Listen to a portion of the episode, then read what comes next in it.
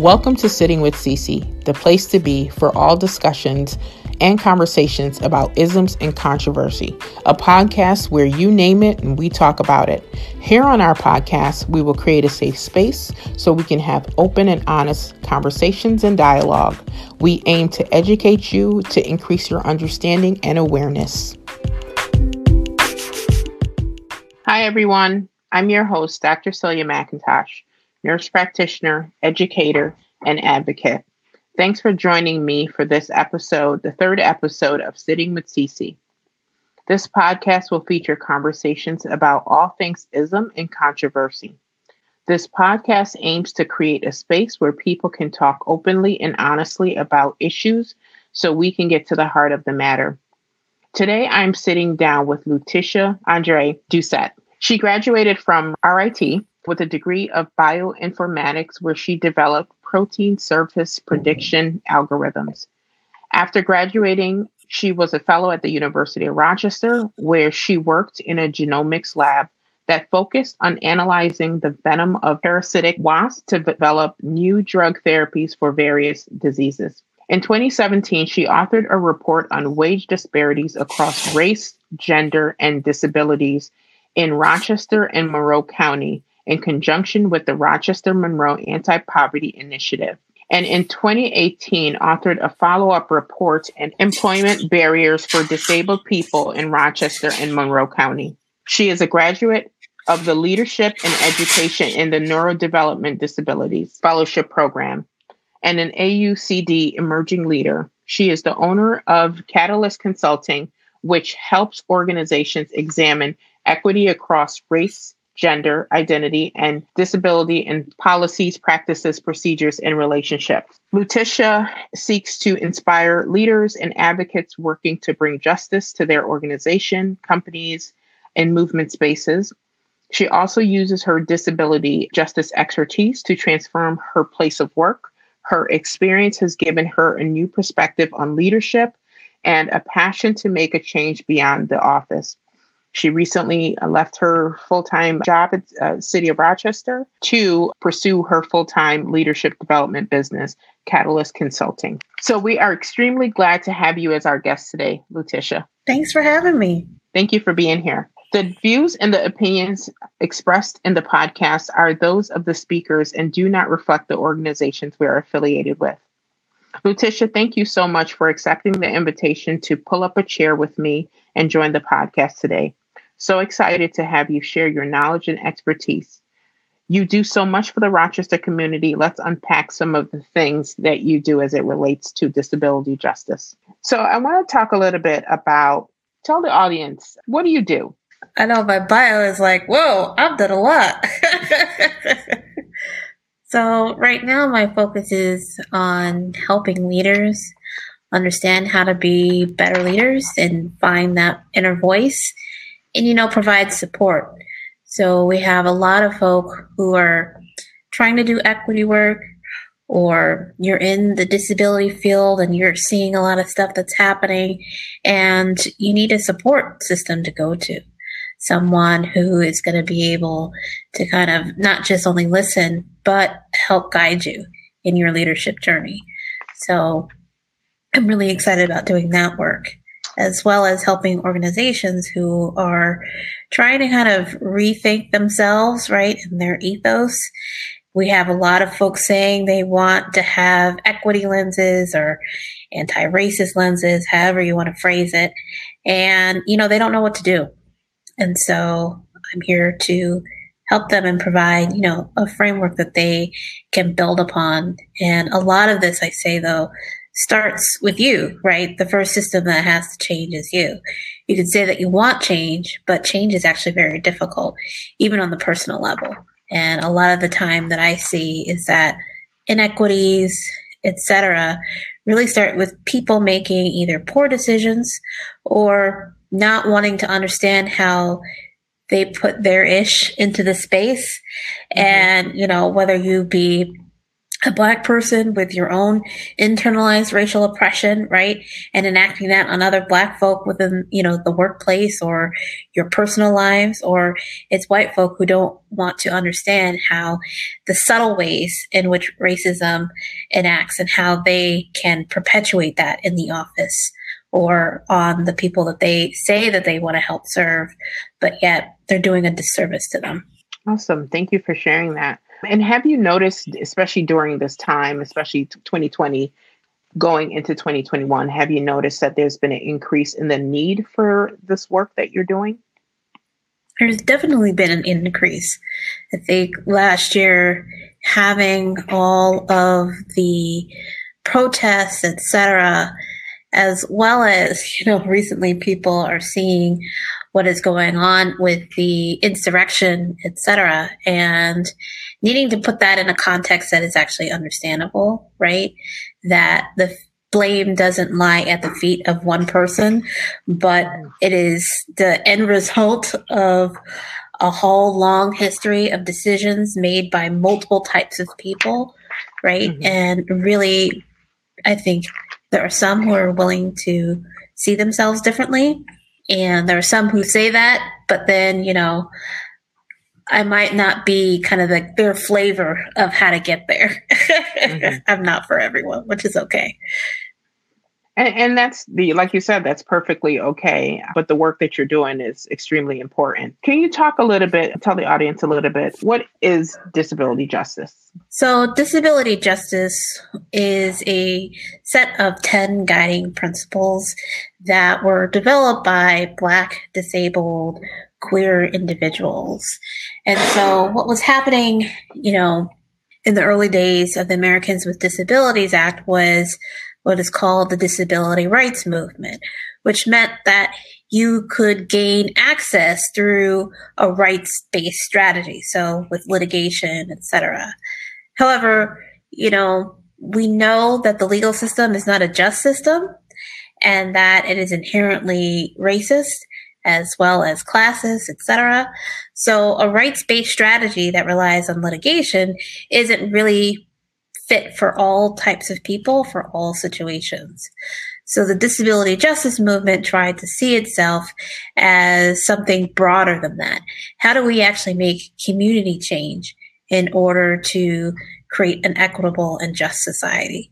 And have there been any uh, other initiatives in the community to help improve um, that community space in terms of um, the work you're talking about, disability justice? So in Rochester, unfortunately, there's only a handful of folk who are kind of trying to push for more disability justice. I think there's a lot of folk who think that having like an interpreter at the protest is like this revolutionary thing when it's not. It's like a bare minimum standard, right? Whether it's the law or not, right? It's just the right thing to do. And so how do we move from, you know, just doing a bare minimum standard to actually incorporating all these principles that were developed by this group called Sins Invalid? And, you know, in Rochester, it's kind of slow to adopt. You mentioned one of the gaps being the protest specifically and you know having it interpreted there. Are there some other gaps that you can that you've identified that individuals need to know or do better with specifically when it comes to disability justice? I think you know a lot of the time we have folk who we want to create a committee right? And then we say we need a study and then we need a study of the study so that the committee can then decide what else is going to happen and then then give us more dollars, right? Instead of actually getting to the work. And so as far as disability justice goes, we need to address the inherent racism in the disability kind of organizations, etc. Here in Rochester, they're predominantly white, right? and they don't have black and brown people in leadership positions. They certainly don't have disabled people in leadership positions. And even if they are a disability led organization, it's very white centric. So I think a lot of it is first address why that is and start changing it, but also really start looking at the whole social justice movement in Rochester in and of itself and why it is still so very exclusive for disabled individuals. Yeah, I've noticed that oftentimes when people talk about social justice movement, disability rights do not get talked about often. So I've noticed that just in my own work and really trying to make sure I'm, you know, looking at all areas that can be impacted um, by lack of, you know, looking through a social justice lens or equity lens. So tell me a little bit more about you've talked a, a, lot about why it's important. Can you just speak to that a little bit more? Why is the work that you're doing so significant, so important, so the audience gets it? So Catalyst Consulting is the only equity consulting firm in all of Western New York that leads with disability justice principles. And even in my work at the city, when we were funded the grant from the National League of Cities, I was the only visibly disabled, queer, black person leading an equity initiative in that whole entire cohort. And oftentimes in equity work, disability is put off to the side and it's only seen as accessibility, like ADA compliance, and not like how are we making this an equitable society for those who are most impacted. So one of the disability justice principles is leadership of the most impacted. So if we start there, who is the most marginalized and try to build based off of what their needs are, then everyone else can follow. But that's usually not what happens. It's we do these things over here and then, oh, we have to retrofit it for those who are disabled. You mentioned it sounds like you I've heard you say center we should be centering disability justice. Can you talk a little bit about what that means? So, I feel like these 10 principles and the one that I really gravitate to most or at least two of them, it's cross movement solidarity and recognizing wholeness. And when we think about, you know, equity, that's really what we're trying to get to is recognizing that people are whole people with pasts, presents, and futures. And if we are going to create a world and society that is truly just, if you're missing a component in a whole group of people, right, then what are we actually doing? So that's like the first thing that I think of. I also think of when we talk about what is liberation. And I'm thinking of recently was it Akon is building like this massive city in like Ghana or whatever. And I said, 10 bucks, it's not going to be inclusive or accessible to disabled people. So if your future and your liberation doesn't include me, is it actually really liberation? Right and and definitely noticing that a lot with many organizations that it's an afterthought. Oftentimes like i said the focus is okay even on black and brown but then it's like okay the next level of you know like you said being inclusive of everyone. Oftentimes if you're not at the table they're not thinking about you. You're not being considered. Those you know thoughts of you know language access and inclusivity in terms of being able to access some of these spaces are not even you know talked about or you're you're just not a part of that. So i've noticed that quite often. So yeah we definitely need to do better on that. So when you when you're thinking about that what would make that better in terms of policies and recommendations? When it comes to policies and recommendations do you feel like they improve disability justice or do you think they cause harm? I was looking at your because you're a part of the in the movement project and one of your quotes in that in your chapbook said, Our trauma, our joy. So I have to wonder, you know, can we talk a little bit about, you know, what are these policies and recommendations doing? Are they improving disability justice or are they just causing harm? Well, they're definitely causing harm. I think one of the biggest thing is that's on the table right now is having mental health professionals responding to, you know, people in mental crisis, right? Without recognizing that the mental health system is a carceral system. Same with the social work system.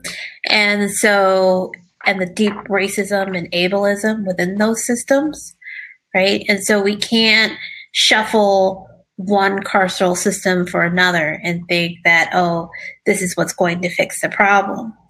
When I think about why people ha- are mentally ill, a lot of that has to come from and does come from systemic inequities, right?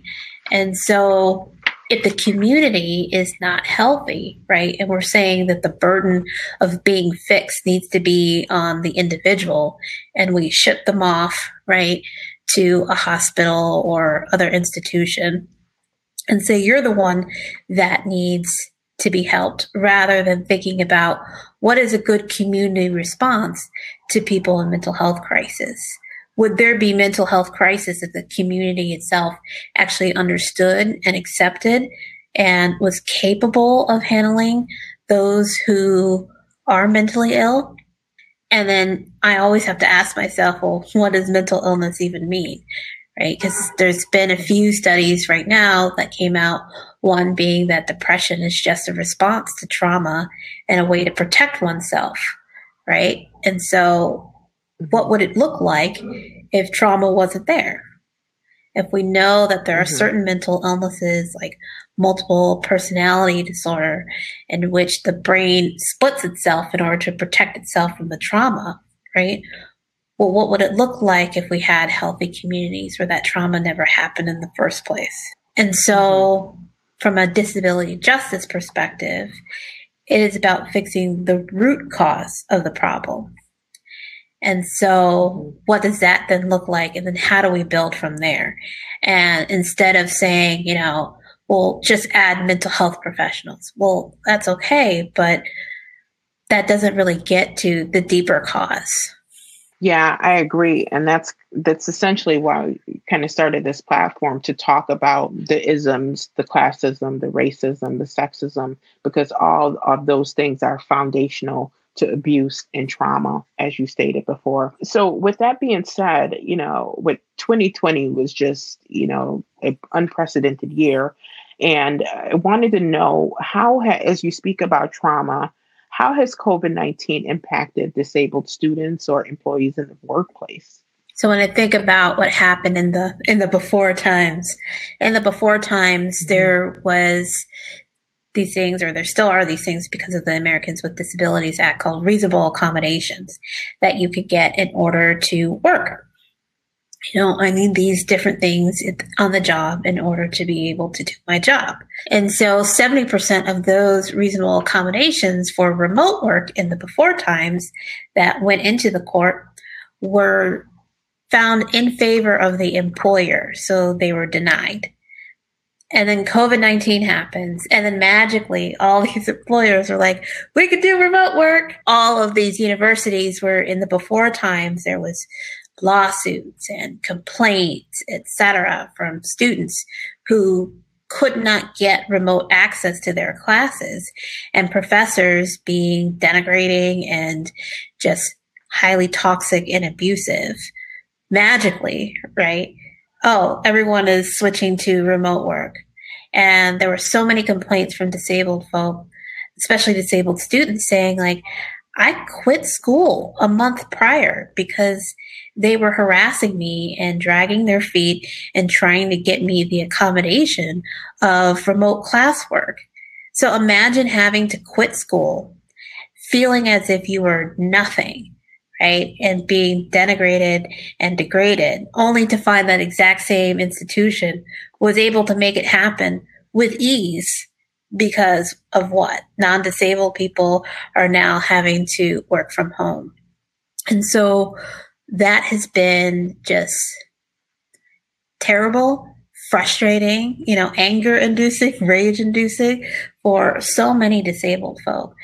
And even thinking about how the narrative around COVID, where once they figured out it was like black and disabled people who were going to be most impacted, it's like, ah, oh, well, we're not going to do much of anything. And seeing so many people trying to rush to be entertained and you know let's go out drinking let's do this and that knowing that those who are dying the majority of those who are dying of covid are the quote unquote vulnerable right and you're excited and you're, I just need to get back to normal.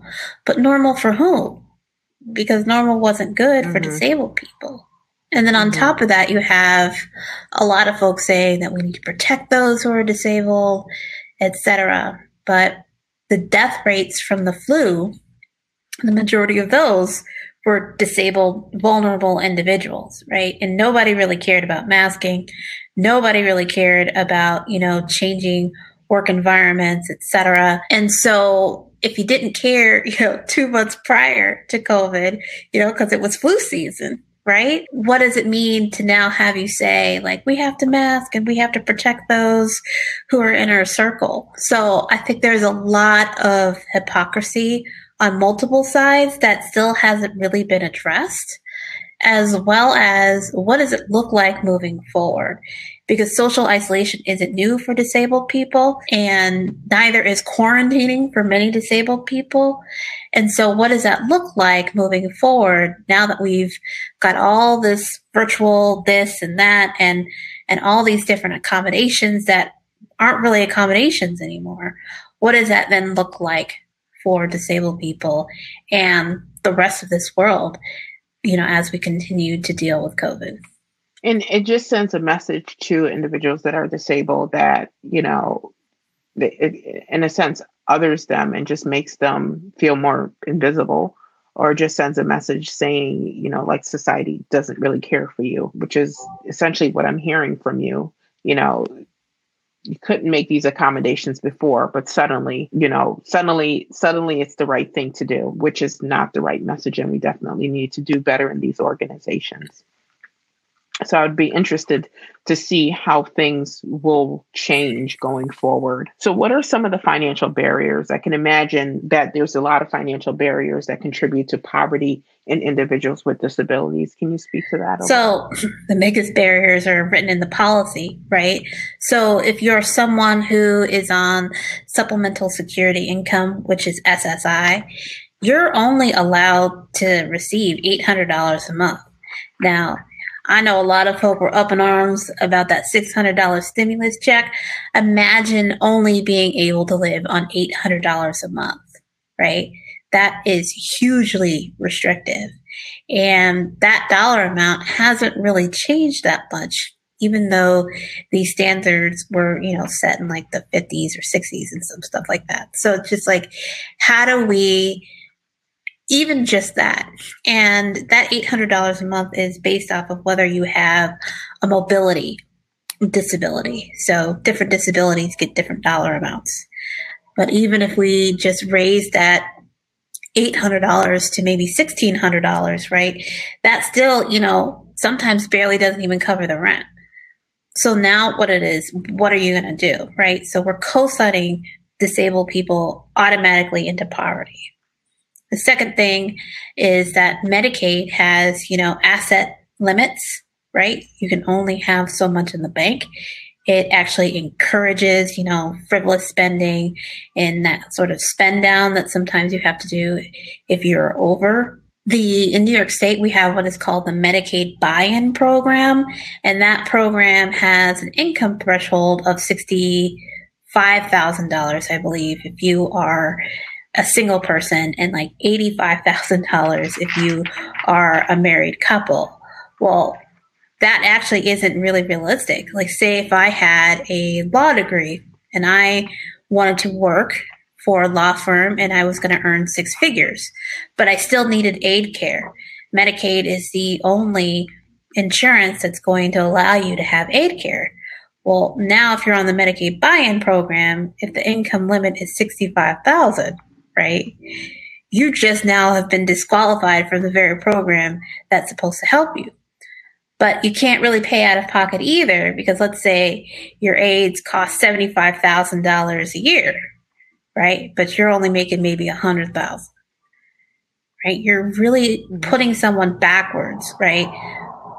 In a way that is extremely detrimental, right? You're punishing them for needing the help that they need in order to live, right? And all of us need help, but the only ones who get punished for that are disabled people.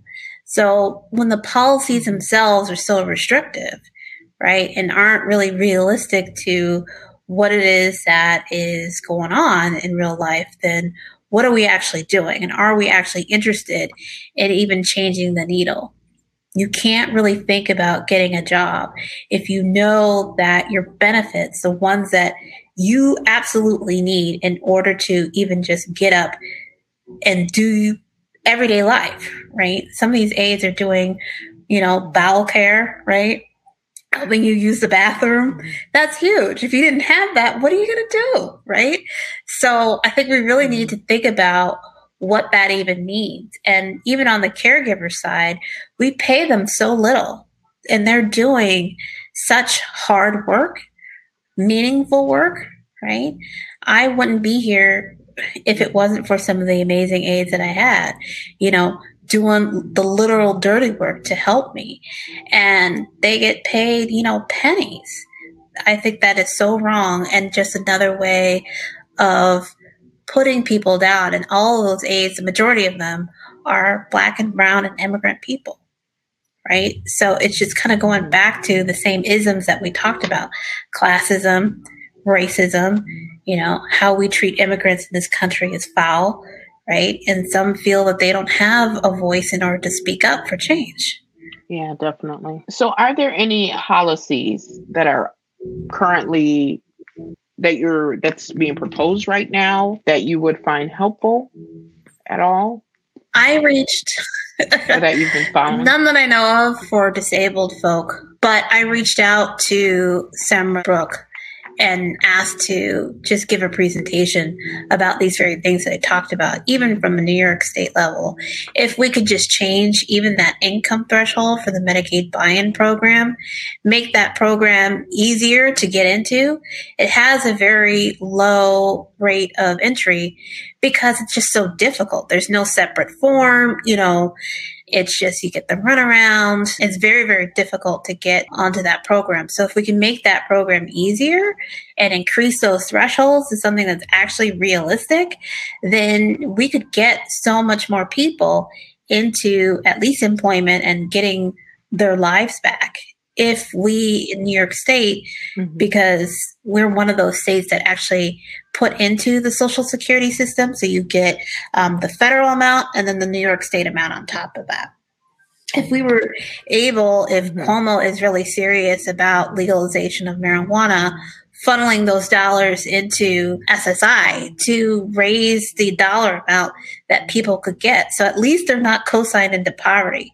You ain't got to work, right? Because not work is not for mm-hmm. everybody. But at least you shouldn't be co-signed into poverty just because of the basis of who you are and how your body functions in this world. So those are the things that I, I have wanted to talk to our state assembly folk with, and they seem receptive to that. So hopefully within the next few weeks, we can get something on the calendar. And I'm really, really excited about that. Yeah, yeah, definitely. Let me know how I can Thank help you. with any of that. So one of you're welcome. One of the things that you mentioned, you know, because one of the things that I've been struggling with listening to over 2020, you know, I'm hearing a lot of people say, you know, oh, we bootstrapped it. Why can't they just tie up their boots and, you know, if they work hard enough, then they wouldn't be in some of those situations. What would you say to people when you're talking about, you know, there are bar- serious barriers that co-sign you to poverty like you mentioned what would you say to some of these individuals that have this conversation and i don't know if you're hearing that specific conversation but i keep it, it just seems like something I'm hearing in the community about, you know, you work hard enough, you can get whatever you want, you can get the picket fence and the dog and all these things, but that's not the case.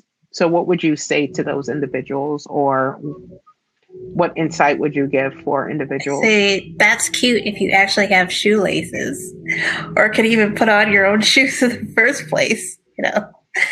And so nobody gets where they are in life without help. And anyone who says otherwise is a liar. I don't care who you are, right? Mm-hmm. Even someone like Jeff Bezos had to have employees, right? You have to have investors. You have to have advisors. You have to have, you know, people pouring into you to get where you are. You know, as an entrepreneur, trying to do things on my own was like the dumbest thing ever, right? like it, it doesn't really work, causes you a lot of stress and headache.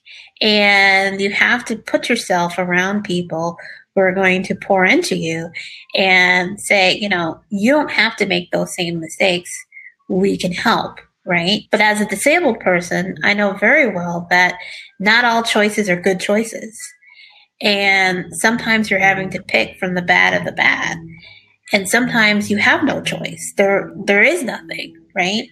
And so for folk who don't understand what that's like, you know, try living on $800 a month. Where are you going to live? How are you going to eat? How are you going to get around? You know, that was me living in HUD subsidized housing and not knowing if I was going to have a future. If it wasn't because of having people around me believing in me and helping me and supporting me, I wouldn't be where I am today. So I didn't get here by myself. Yeah, I mean, I really like that analogy of Jeff Bezos and the employees and investors because oftentimes people get to where they're going on their and they forget about the people that helped them along the way. And that's just a testament that we we need people no matter who we are. So we shouldn't be in this kind of journey of life alone. So thank you for that perspective. One of the things that you mentioned, I wanted you to talk about some of the employment barriers. Of, if you can, if you can expand on that a little bit more, that individuals, disabled individuals face. So one big example was that this was done by Obama. He gave uh, student loan forgiveness for disabled individuals, and he made this big speech saying that, "Hey, this is going to help." disabled people get into work, you know, this is a good thing. But when I went to look at it, you could only earn a maximum of $16,000 a year for three years, and then your loans would be forgiven. $16,000 is extremely below the poverty guidelines. And you can't get a job at all on that kind of like no job is going to pay you that little money right? So you're really being co-signed into poverty. And then it takes about a year for the paperwork to process. So for four years after you graduate from college, you have to be in abject poverty. And somehow magically that helps you get a job. Even though surveys and research has shown that that big of a gap in your employment record actually makes it harder for you to obtain employment right? So that in itself, I was like, Obama, what you doing? Like, this is ridiculous. And so that's one of the things. Mm-hmm. The other thing is that many job descriptions have very ableist language in them. You know, must lift 35 pounds or has to stand all day. And nine times out of 10, that's actually not an essential function of the job, right? It should be, do you have the knowledge to do the job? So everything else is just negotiable, right? It's not really necessary. And so if you have that ableist language in your job description, disabled people are just going to self select. Well, I can't do that, so I can't apply to this job, right? And there's a lot of fear about disclosing your disability because studies have shown that if people disclose right up front, their application is passed over. So even just getting into the job in and of itself is very, very difficult. Access to education is also something that's not great across the board. So depending on your type of disability, you know, you're not going to be educated. Whether you are in an urban environment, a suburban environment, or even a rural environment, the access to education is going to be vastly different, right? We see a lot of this in RCSD where students with disabilities are just kind of pushed through the system and aren't graduating with a kind of competency that they need in order to even get a job or go to college if that's what they so desire. So there's a lot of barriers to entry just depending upon like who you are. So those intersections are super, super critical, you know? Yeah. Can you speak a little bit to, I heard you bring up ableism a couple times. Can we talk about the role ableism and racism play in disability justice? So, disability justice seeks to address those intersections in that the disability rights movement, like I said before, was is a very white centered movement. This is why we see all these disability organizations that are white led organizations, as well as strategies that you know white people can do really well. Right, litigation is like a thing, right, for white folk, and that's not true of those who are black and brown. Right, so that is one way in which kind of racism kind of plays out within the disability world. But ableism also plays its role, right? This is why we can have, I think he's like a senator or whatever, and he's in a wheelchair. He's trash. He's a racist. And he's also, you know, just has no idea what disability is, even though he's disabled, because he's rich and white and disabled, and said some problematic things. And he's also lied about his past. But nobody's going to call him out on that, right? Because they're afraid, right? Oh my gosh, you can't call out the disabled guy. Yeah, you can. You know, if, if he's wrong, he's wrong, right? He's a human being like anybody else. So a lot of times we see a lot of injustice that happens, but nobody is really paying attention to it because of ableist attitudes. It's not really that important. So another question. So on that point, you wrote a 30-day guided journal for advocates and leaders to develop and hone their skills grounded in disability justice principles. What was the impetus behind that? So I read Skin, Tooth, and Bone by Sins Invalid, and they're the uh, creators of the disability justice movement. And I thought it was just wonderful and amazing. And then I was thinking about some of the principles of Ma'at, the Nguzo Saba, as well as you know these principles and they really did overlap and i said if i were have a framework of how i want to be as a black, disabled, queer individual. It's the overlap of all these different principles.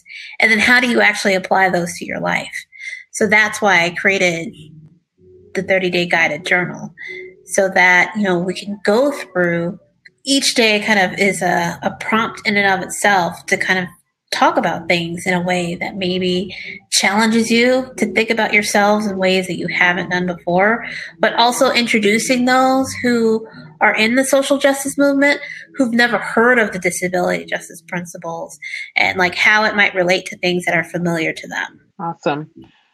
I'm waiting to get mine, but I, I know that's going to be really helpful. So, one of the things I wanted to touch base on now, I know that you we talked a lot about, you know, race and disability, but do you find some of these same challenges within the black and brown community? Of how you know like some misconceptions of disabled individuals. Yeah definitely. And i think that comes from you know slavery in and of itself. So if you think about the reason why enslaved people were quote unquote set free right was based on the value of labor that they provided to the slave master. But if you were disabled you had no real value right? You couldn't work and so either you had family members, friends, etc., kind of like abscond with you, they would just like take you, or you were just co-signed to stay mm-hmm. on the plantation and with your master until you die. And so I think there is a lot of protectionism within the black community that I think stems from that, right? We have to protect uh, that individual. We have to do for that individual. And so oftentimes you get infantilized, like treated like a child, even well into adulthood, right? We also have this ingrained thing that doctors have all the knowledge and you know all the say right? Oh just do what the doctor says. And so oftentimes we don't challenge the doctors and the doctors are giving their own very ableist kind of opinions etc and so we just kind of go along with that right there is also a higher mm-hmm. rate of institutionalization of black and brown disabled individuals into nursing home settings. And I think a lot of that has to do with poverty, right? If you've got a doctor or this institution saying, well, we can give you three meals a day, we'll take care of them better than you can, you know, we'll provide for you, then of course you're going to be able, you're going to say that, right? So we have to really think about the intersections of class as well as poverty, right? Economics, all of these things come into play. But also, I think there's mm-hmm. in the Black community, especially when it comes to mental health, oh, you just pray about it, right? And so oftentimes you don't get the help that you need when you need it and often get diagnosed later on in life, not just because of cultural attitudes, but because of racist attitudes as well. So mental health, disability, like mm-hmm. autism presents differently in black and brown individuals than it does in white individuals. So all of that kind of comes into play. Thank you for that. And one last question from me What are some other misconceptions about people with disabilities? Oh, wow. I think the biggest thing, you know, I guess because we recorded before Valentine's Day, right? Is that we can't be caregivers. We're always ones who have to be recipients of care, but that we can't care for others, that we can't parent that we can't be in romantic relationships however you want to define them. And so a lot of that just I know, particularly now in this time, so many people are talking about, you know, I'm a disabled parent, I am a cisgendered woman, and I, you know, and all these things that people have been talking about on my Facebook page. You know, I know so many wonderful disabled parents, they gave birth to their kids, you know, you get a lot of weird questions of like, can you even have a kid? And I was like, well, I had a car accident. My uterus didn't fly out the car, you know, still there.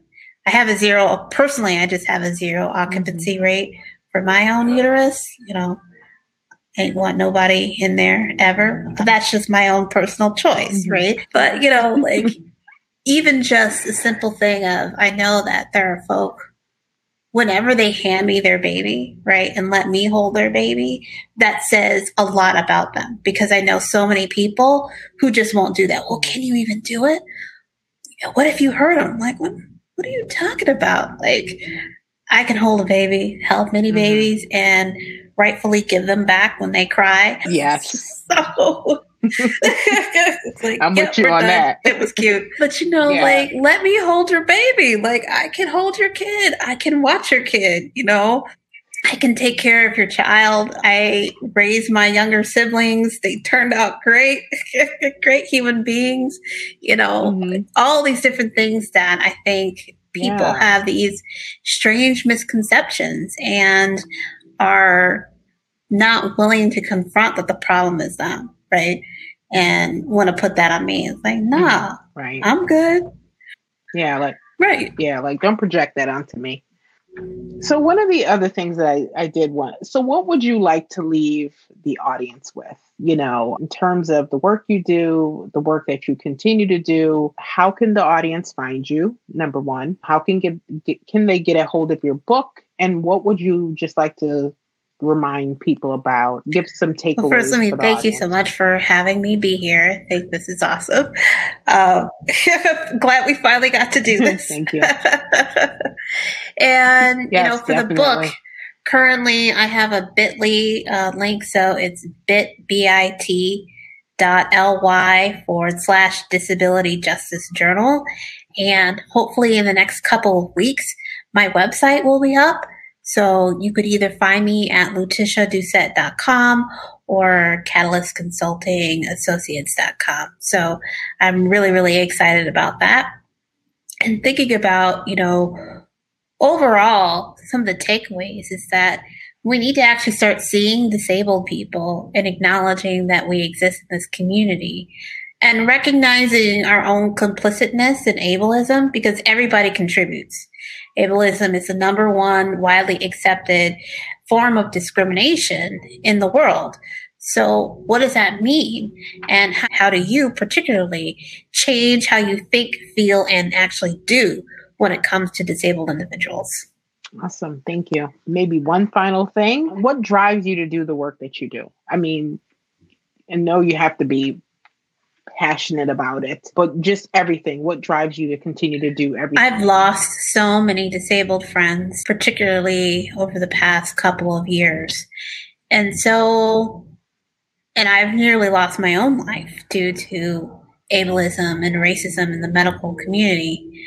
And so I think like however much breath I have in me, however long that I'm here on my earth, I need to do my friends the good service of continuing the work that they had started, right? And hopefully finishing the work that they started because I don't want to be doing this for, mm-hmm. I don't want to have these same conversations 10 years from now right? We need some real, real change. And so that I think what drives me is just the only way that I know how to honor their memory and their legacy. Well, with that, I want to say thank you, Letitia, for taking out your time, taking out time out of your busy schedule to come sit with me. Thanks for listening. If you enjoyed this episode and you'd like to help support the podcast, please follow or subscribe. Please share with others, post about it on social media, or leave a rating and review. And feel free to leave a voicemail with questions or suggested topics for future podcast episodes. To catch all the latest from me, you can follow me on Instagram at DOC underscore M-C-I-N-T-O-S-H. So that's at DOC underscore McIntosh. Thank you for pulling up a chair and listening to Sitting with Cece. We hope you enjoyed the show. Don't forget to rate and review the show wherever you access your podcast. Follow me on social media, share the episode, DM me with comments, or leave a voicemail message with topic suggestions and questions for our next podcast. Remember, the views and opinions expressed during the show represent our guest and host alone. Until next time, bye.